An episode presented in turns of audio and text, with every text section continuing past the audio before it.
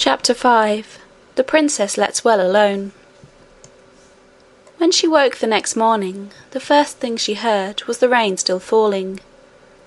Indeed, this day was so like the last that it would have been difficult to tell where the use was of it.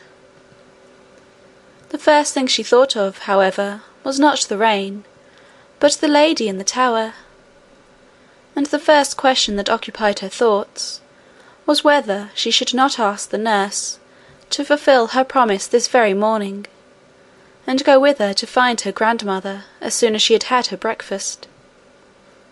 But she came to the conclusion that perhaps the lady would not be pleased if she took anyone to see her, without first asking leave; especially as it was pretty evident, seeing she lived on pigeons' eggs and cooked them herself, that she did not want the household to know she was there.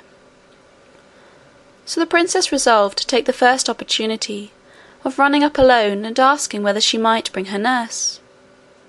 She believed the fact that she could not otherwise convince her she was telling the truth would have much weight with her grandmother.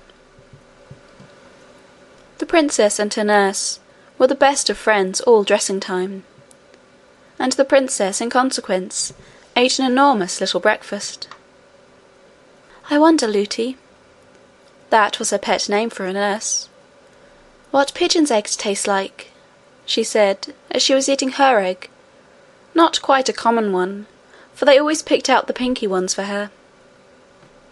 We'll get you a pigeon's egg, and you shall judge for yourself, said the nurse.